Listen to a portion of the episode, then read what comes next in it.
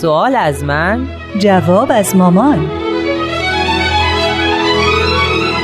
کاری از واحد نمایش رادیو پیام دوست با هنرمندی ترانه صمیمی، سامی شهیدی، نویسنده و کارگردان شهاب رحمانی.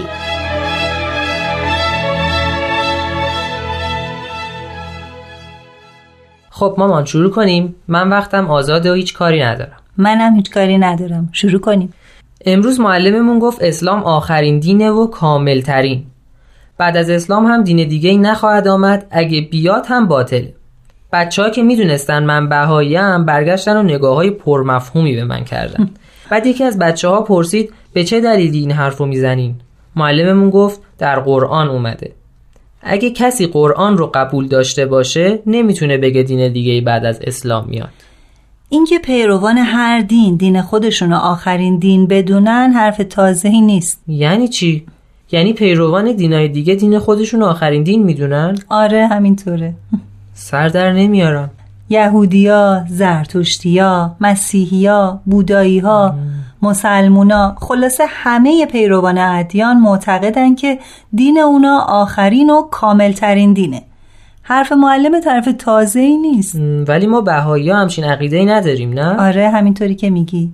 خب آخه چرا همچین اتفاقی افتاده که همه میگن دین ما آخرین دینه؟ اگه تو کتاب آسمونیشون تأکید شده که دینشون آخرینه، پس چرا این همه دین ظهور کرده؟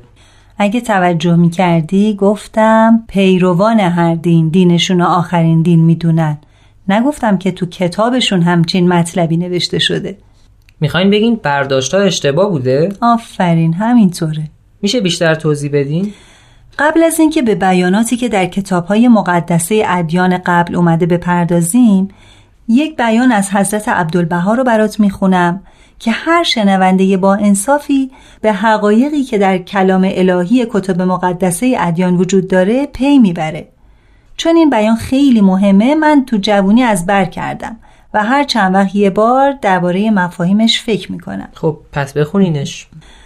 حضرت عبدالبها میفرمایند اساس ادیان الهی یکیست و مقصد امم و مذاهب عالم مقصد واحد، زیرا جمیع معتقد به وحدانیت الهیه هستند و واسطه های بین خلق و خالق لازم می دانند.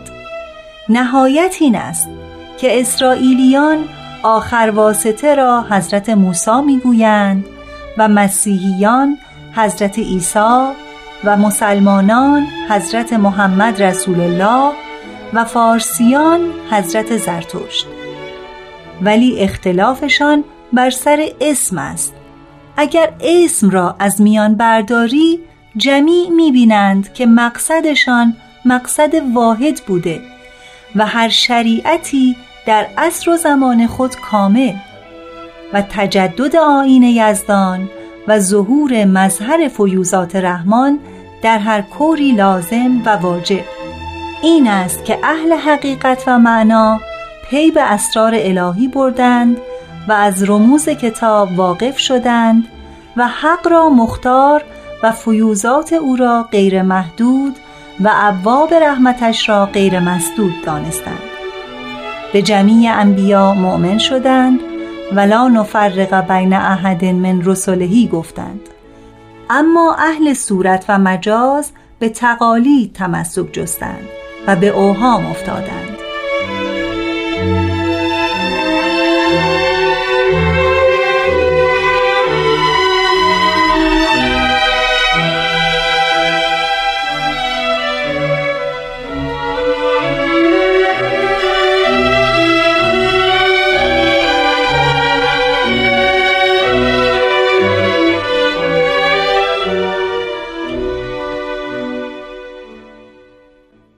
از این بیان حضرت عبدالبها اینطور متوجه شدم که همه ادیان هدف و مقصدشون یکیه. همه برای تربیت مردم ظهور میکنن تا فضیلت‌های اخلاقی در وجودشون به بهترین وجه تجلی کنه. آفرین، اصل دین همینه. پس چرا باید ناراحت یا خشمگین بشیم از این که کسی یا عقیده یا دینی بخواد این فضیلت‌ها رو رواج بده؟ من فکر میکنم خشم یا ناراحتی بعضیا از نسخ احکام دین قبل توسط دین جدیده. کاملا درسته، ولی احکام جزء فروعات دینه، اصل که نیست. اصل همون فضیلت هاست که غیر قابل تغییرن. هیچ دینی نگفته صداقت بده، امانت بده، عفت و عصمت بده. همه ادیان حرفشون یکیه. اینکه بعضی از مردم میگن دین بده یا اصلا چه فایده ای از دین، معنی دین رو نمیدونن. شاید اونها فروعات دین رو اصل دین میدونن و به خاطر اون فروعات با هم مخالفت میکنن و گاهی هم کشت و کشتار راه میندازن. کاملا درسته، آفرین. اشتباه اینجاست که فرع و اصل بدونیم و اصل رو فراموش کنیم و دعوای متعصبانه را بندازیم. پس نتیجه میگیریم این جنگ‌های مذهبی به خاطر فروعات دینه. اینجوری وایستا، اینجوری وای نستا. بله، همینطوری که میگی. ولی اگه به اصل دین توجه بشه که همه هم قبولش دارن، به جای جنگ و خونریزی الفت و محبت ایجاد میشه و همه جونشون رو فدای همدیگه میکنن. اگه به بیان حضرت عبدالبهاء خوب دقت کرده باشی، میفرمایند مقصود همه پیامبران یکیه و هر شریعتی در دور و زمان خودش کامله. یه مثال بزنیم. یکی مریض میشه و میره دکتر. مثلا دل درد داره. هدف دکتر سلامتی مریضه. یه داروی مناسب براش تجویز میکنه و بهش میگه این بهترین داروییه که برای درمان درد تو درست شده. استفاده کن، خوب میشی. مریض هم بعد از استفاده خوب میشه. بعد همه جا میگه بهترین دارو برای سلامتی من همین داروه. حالا منطقیه که هر کسی هر مریضی داشت از اون استفاده کنه. یکی چشش درد میکنه، یکی سرش، یکی زانوش، خلاصه هر کدوم یه دردی. این دارو به درد هیچ کدوم نمیخوره. اگه ازش استفاده کنن یا به دکتر لعنت میفرستن یا میگن دکتر بی سواده. بعد هم دعوا بین مریض اول با بقیه در میگیره. در صورتی که اون پزشک دانا درد و تشخیص داده بود، داروی خوبی هم تجویز کرده بود.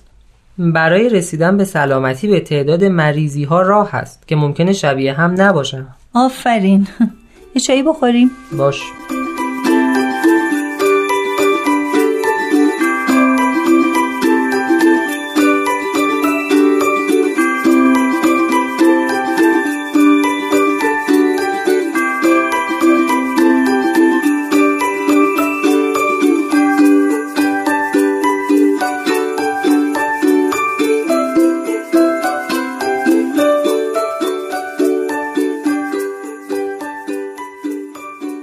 مامان، صحبت هایی که شد همه درست، ولی من فکر نمی کنم اینا جواب معلممون باشه. اون گفت توی قرآن هست که دین اسلام کامل ترین دینه و آخرین دین. داشتیم راجع به مسئله آخرین دین بودن صحبت می کردیم که موضوع یه کمی عوض شد. نه آرمان جون، عوض نشد. باید برای کسایی که چنین حرفی رو می زنن معنی دین روشن بشه. اون وقت اگه کسی قصد داشته حقیقت رو کشف کنه، راحت‌تر میتونه به هدفش برسه. شما گفتین پیروان همه ادیان میگن دین اونا آخرین دینه. راجع به اونا صحبت کنیم. مثلا پیروان حضرت موسی یعنی یهودیا به چند آیه از کتاب مقدس استناد میکنن که آیین یهود همیشگیه و نسخ اونو از محالات میشمارن. مثلا در مزامیر داود اومده شریعت تو را نگاه خواهم داشت تا ابدالآباد. خب اگه اصل دین همون فضیلت باشه، هر شریعتی میتونه تا ابدالآباد برقرار باشه. بله، کاملا درسته. باز هم در مزامیر داود اومده کارهای دستهایش راستی و انصاف است و جمیع فرایض وی امین، آنها پایدار است تا ابدالآباد. خب اینجا هم که صحبت از راستی و درستی و انصاف و امانت داری بود که مسلماً تا ابدالآباد برای تربیت انسانها لازمه. البته آیات زیادی در کتاب مقدس وجود داره مبنی بر اینکه فیض الهی قطع نخواهد شد و مظاهر مقدسه الهیه یکی پس از دیگری ظهور خواهند کرد. علتش هم اینه که وقتی اخلاقیات و فضیلت‌ها به تدریج از وجود مردم رفت و اخلاق پسندیده و رفتارهای شایسته جاشو به رفتارهای زشت و حیوانی داد.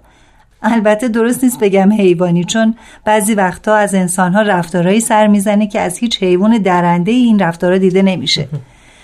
کافی اخبار دنیا رو پیگیری کنی و ببینی چه جنایاتی رخ میده که موجب شرمساری بشریت میشه. آیا در چنین شرایطی لازم نیست مربی جدیدی بیاد و دوباره فضیلت‌های فراموش شده رو در قلب مردم زنده کنه؟ الان به یک نکته جالبی رسیدم. چی؟ وقتی صحبت از قوم بنی اسرائیل میشه و حضرت موسی برای نجات این قوم ظهور فرمودن، پس سهم بقیه مردم دنیا از فیض الهی کجا خواهد بود؟ منظورم اینه که خداوند 10-15 میلیون نفر رو تحت تربیت خودش قرار میده و چند میلیارد آدم رو به حال خودشون میذاره؟ چه فکر جالبی کردی.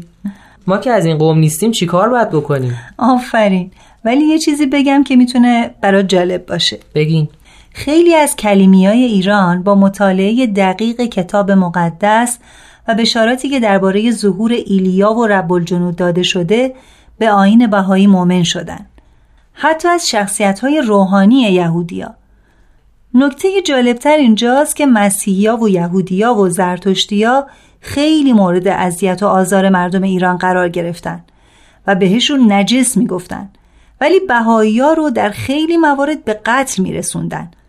عده‌ای از همین قوم بنی اسرائیل وقتی بهایی شدن میدونستن که حالا دیگه جونشون هم در خطره، ولی چون وعده های کتاب مقدس رو درک کرده بودن عاشقانه استقامت کردن و مثلا افرادی مثل جناب متحده جونشون رو هم در این راه دادن.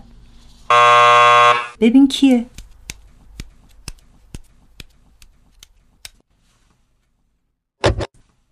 خاله اینان بفرمایید، خوش اومدین. خب بقیه این بحث رو بذاریم پس برای وقت دیگه. چاره ای نیست.